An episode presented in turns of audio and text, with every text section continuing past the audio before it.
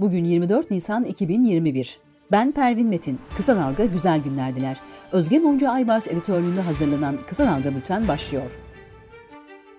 Kripto para borsası Thodex kurucusu Faruk Fatih Özer'in iki milyar dolarlık kripto para dolandırıcılığı iddiasıyla başlatılan soruşturma kapsamında sekiz ilde operasyon yapıldı, altmış iki kişi gözaltına alındı. Interpol tarafından Özer için kırmızı bülten çıkarıldı, Arnavutluk'ta tutuklanması için Dışişleri ve İçişleri Bakanlıklarına talep evrakı iletildi. Thodex kurucusu Faruk Fatih Özer'in Dışişleri Bakanı Mevlüt Çavuşoğlu ve İçişleri Bakanı Süleyman Soylu ile fotoğrafları gündeme geldi. İki bakan da ayrı ayrı yaptıkları açıklamalarda "tanımıyorum" ifadesini kullandı. Dışişleri Bakanı Çavuşoğlu, Özer'i tanımadığını belirttiği açıklamasında Özer'in yirmi altı Aralık iki bin on dokuz tarihinde M H P Kocaeli Milletvekili Saffet Sancaklı'nın oğlu Mert Sancaklı'ya verdiği randevuya eşlik ettiğini belirtti. Cumhuriyet Gazetesi, Özer ile M H P'li vekil Saffet Sancaklı'nın oğlu Mert Sancaklı'nın ortak olduğunu yazdı. yirmi üç Nisan Ulusal Egemenlik ve Çocuk Bayramı ve T B M M'nin yüz birinci açılış yılı Türkiye'nin her yerinde pandemi nedeniyle kısıtlama kararlarına göre kutlandı. Liderler çocuklarla online görüşmeler yaptı, sınırlı sayıda kişinin katıldığı törenlerle Atatürk anıtlarına çelenkler bırakıldı.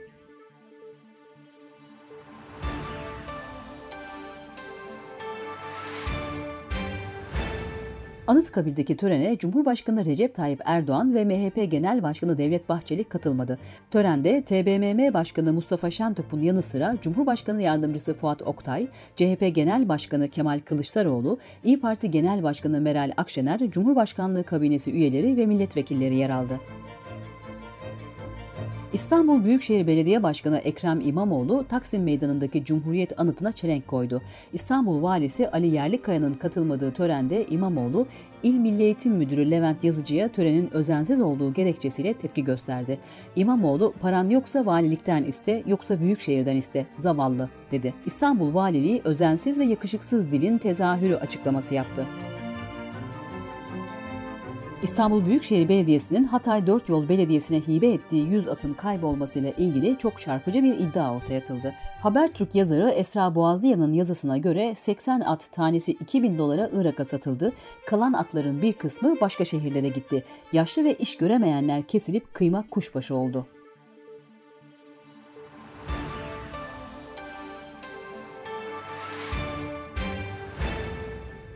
Kendilerini devlet görevlisi gibi gösterip gri pasaport düzenleyerek yurt dışına kaçırma olayını organize eden suç örgütüne jandarma ekipleri operasyon yaptı. altı kişi gözaltına alındı. Birleşmiş Milletler Keyfi Tutuklamalar Çalışma Grubu yedi aydır tutuklu bulunan Cihan Erdal'ın başvurusunu acil kodla kabul ederek Türkiye'den savunma istedi. Trabzon'un Tonya ilçesinde Uluslararası Bern Sözleşmesi gereği korunan mavi yıldız çiçeğinin yetiştiği Kadıralak Yaylası'nın üçüncü derece doğal sit alanı olan statüsünün sürdürülebilir koruma ve kontrollü kullanım alanı olarak değiştirilmesini mahkeme iptal etti. kovid on dokuz haberleriyle devam ediyoruz. Sağlık Bakanı Fahrettin Koca başkanlığında önceki gün toplanan Bilim Kurulu toplantısında üyelerin Ramazan bayramı sonuna kadar tam kapanma uygulanmasını ve bayram sonunda da vaka ve vefat sayılarına göre yeniden bir değerlendirme yapılmasını önerdiği belirtildi. Cumhurbaşkanlığı Kabinesi'nin yirmi altı Nisan Pazartesi ya da yirmi yedi Nisan Salı günü toplanması ve konuyla ilgili karar vermesi bekleniyor. BioNTech firmasının kurucu ortağı ve baş tıbbi sorumlusu Özlem Türeci, aşıdan sonra virüse karşı bağışıklık zaman içinde azalıyor. Mevsimsel gripte olduğu gibi yıllık aşılar olunabilir, dedi. İrlanda Sağlık Koruma ve Gözetim Merkezi her bin kişiden yalnızca birinin koronavirüsüne açık havada yakalandığını aktardı. İrlanda'da yirmi dört Mart'a kadar kaydedilen iki yüz otuz iki bin yüz altmış dört koronavirüsü vakasının iki yüz altmış ikisinin açık havada bulaş kaynaklı olduğu tespit edildi. Bir günde üç yüz otuz iki binden fazla kovid on dokuz vakasının kaydedildiği Hindistan'da koronavirüs hastalarının tedavi gördüğü bir hastanenin yoğun bakımında çıkan yangında on üç hasta öldü. Pfizer şirketi Meksika ve Polonya'da sahte aşı bulunduğunu duyurdu. Meksika'da seksen kişiye sahte aşı yapıldığı belirtildi.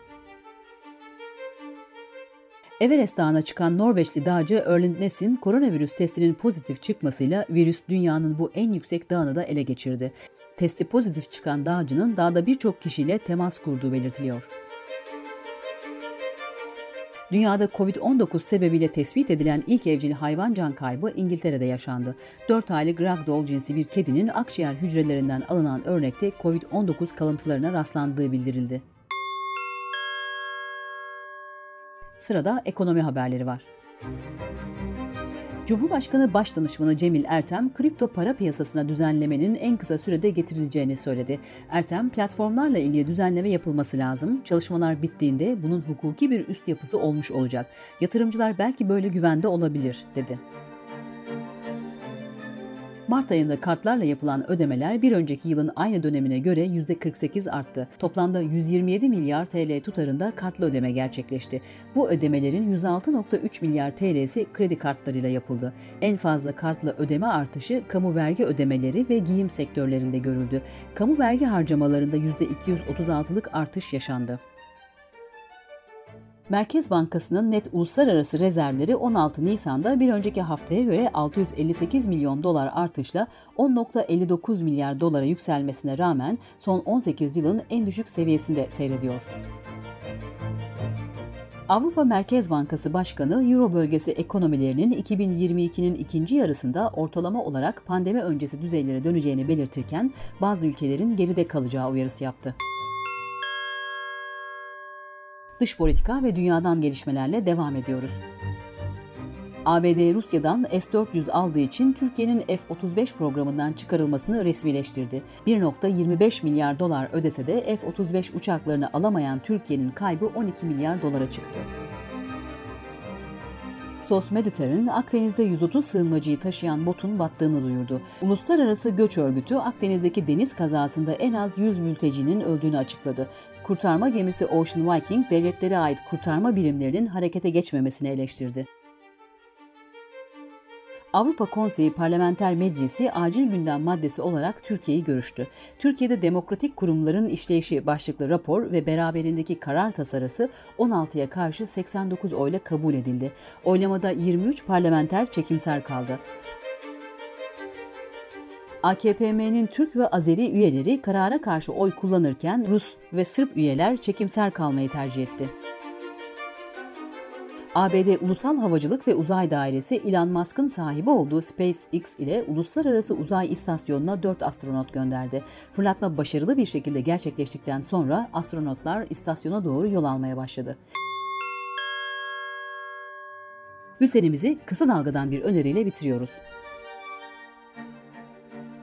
Eşit Haklar İçin İzleme Derneği ve Kısa Dalga ortaklığında yayına hazırlanan Yasaksız Meydan'ın on birinci bölümünde İrem Afşin'in konuğu Özgürlük İçin Hukukçular Derneği Eş Başkanı Avukat İlknur Alcan, avukatların eylem haklarına dair yaşadıkları ihlalleri, adalet nöbeti ve savunma yürüyor eylemlerini ifade özgürlüğü ve savunma hakkı penceresinden anlatıyor.